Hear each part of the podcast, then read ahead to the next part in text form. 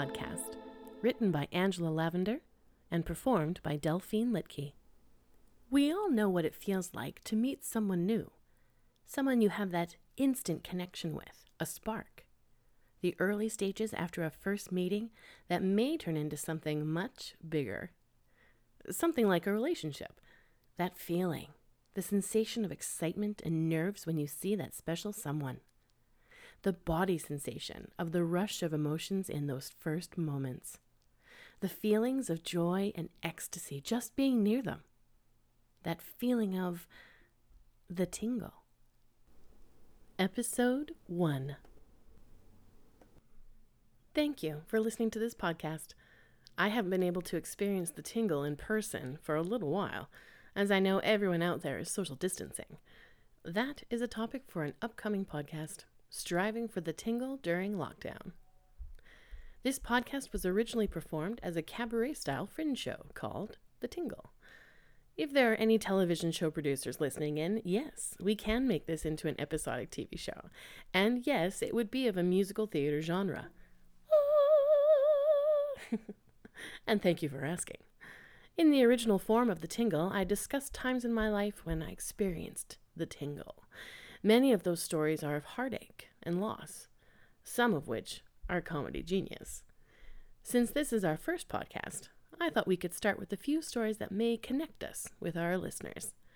In today's episode, we'll talk about puppy love, the one that got away, and dating an older man. Number one, puppy love. Anyone remember your first cassette tape player? Anyone have the same one I did? The pink double cassette player? For those of you of my generation, I hope that you were just flooded with a wave of nostalgia. As a kid in the 80s, we would have to record our favorite songs off of the radio using our cassette player, and you would have to have a double cassette player to record from a friend's tape. I had recorded over many of my older brother's tapes with the top hits played at 6 p.m. I'd go down into our basement with my newly recorded top 10 mixtape, singing and dancing along until I was out of breath and panting like a dog in the hot summer sun. I started grade two that fall and fell in love with my very first boyfriend, Darren. Remember that feeling of puppy love? The joy that you feel when someone likes you? It was my first encounter with the tingle. You can insert your own music medley here to play softly in the background. I suggest something that will put the boom boom into your heart. Of course, dating at that age was all about saying you were dating and writing love letters to each other. And in my case, my first boyfriend would steal his mother's jewelry to give to me as presents. Our romance ended when my mom found the jewelry stash. I didn't know I was supposed to hide it. It was just in my jewelry box with the pop up ballerina that plays music. My mom made me give back all the tokens of Darren's and my love. His mom allowed me to keep one, and I picked out a silver bird necklace with its wings spread open a wondrous display of the 80s. I wonder now if Darren is still generous in the jewelry department with his partner. My heart was broken. And then my older brothers found the love letters. they still tease me about them to this day. Why can others make us feel ashamed about our feelings? Why do siblings always feel the need to take the piss out of one another? I think we should be more in touch with our feelings.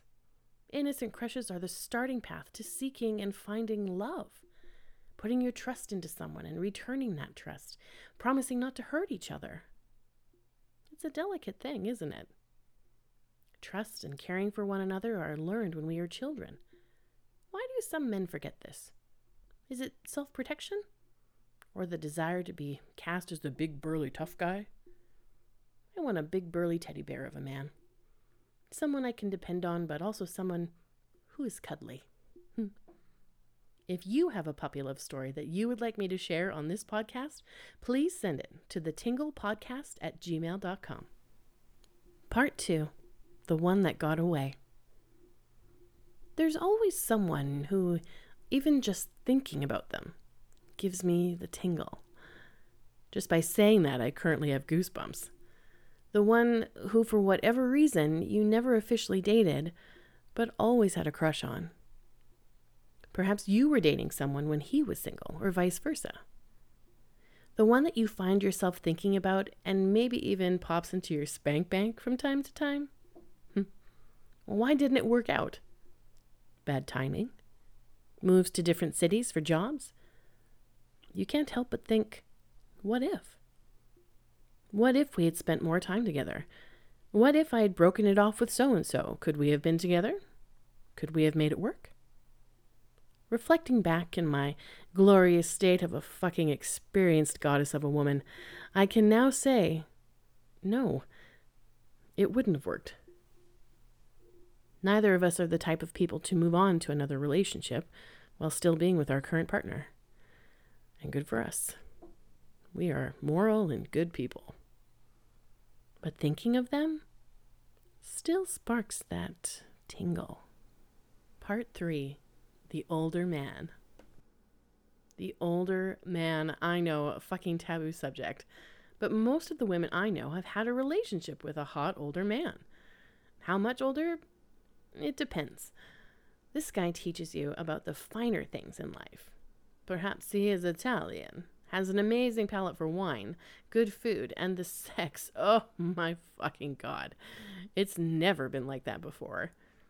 He has you always wanting more, and you certainly are not yourself, always obsessing about him. When is the next time you'll see him?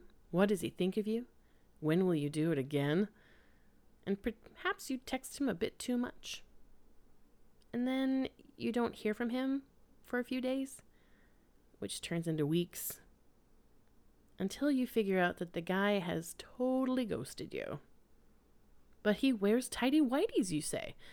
A guy who wears that type of classic underwear must certainly have a level of fucking class and would never do anything to hurt you. But there's not one reply to a single message or call. And then you realize that he has shown you all these signs of not being fucking emotionally available. Every time you've tried to have a conversation with him, he doesn't just change the subject, he deflected to something else. Like when you asked about his family and he distracted you by taking off his leather jacket and the tight white t shirt underneath that perfectly showcased his hard pectorals and cutting nipples. Don't get me distracted. Back to what I was talking about. Sorry, my thoughts. he had some serious shitty baggage, and you were the one helping him pull it around. Well, honey, there's a charge for this suitcase, and you are fucking paying for it. Well, thank you so much for tuning in. I have to say that I did experience the tingle today just by reliving these stories. If you have a tingle story about puppy love, the one that got away, or an older man, please email them to thetinglepodcast at gmail.com.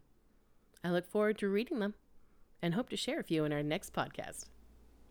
Thank you so much to the amazing Nikki Kennedy for our opening song and for the music in the Tingle podcast. You can find her at nikkikennedy.ca or on Facebook, Instagram, Twitter, and YouTube with the handle Nikki Kennedy CA. If you enjoyed our show, please support us on our Patreon page, The Tingle Podcast.